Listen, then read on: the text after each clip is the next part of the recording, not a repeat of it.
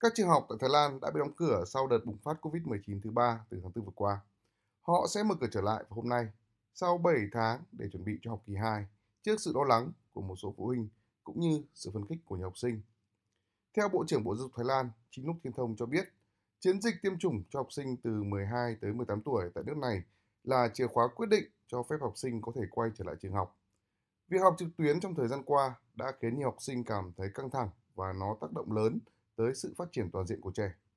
Theo bà Chi việc học trực tuyến không thể kéo dài và chính phủ Thái Lan tỏ ra lo ngại về việc học tập của trẻ em.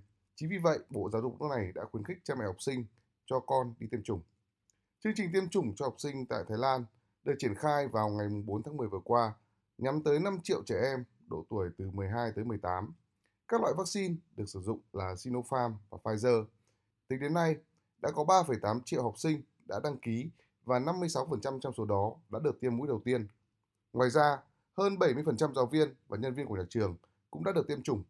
Bộ Giáo dục Thái Lan hy vọng sẽ có thêm nhiều bậc cha mẹ đăng ký tiêm chủng cho con thay vì lo ngại về tính an toàn của vaccine.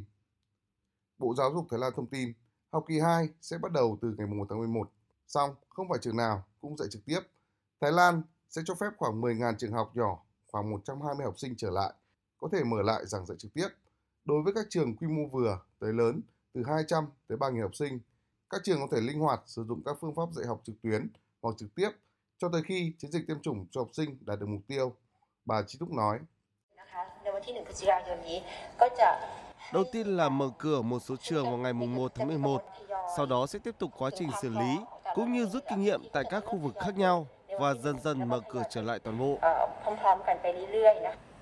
Ngoài ra, việc mở cửa trở lại trường học cũng phụ thuộc một số yếu tố như tình hình dịch COVID-19 tại địa phương, tỷ lệ tiêm chủng và sự sẵn sàng cho việc xử lý các tình huống rủi ro. Trong các vùng kiểm soát tối đa, hay còn gọi là vùng đỏ sẫm, khoảng 80 tới 85% giáo viên phải được tiêm phòng. Sự sẵn sàng của các trường học sẽ được kiểm tra bởi các cơ quan y tế và giới chuyên môn sẽ đưa ra quyết định là có thể tổ chức được lớp học trực tiếp hay không.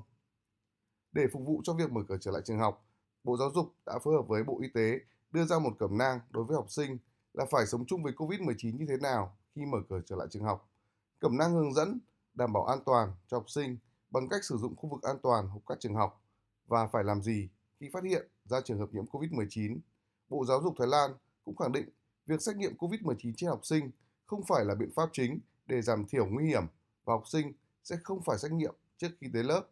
Bộ trưởng Giáo dục Thái Lan cho biết thêm, sống chung với COVID-19 là một điều gì đó mới mẻ và virus vẫn luôn tồn tại ở đây trong một thời gian dài.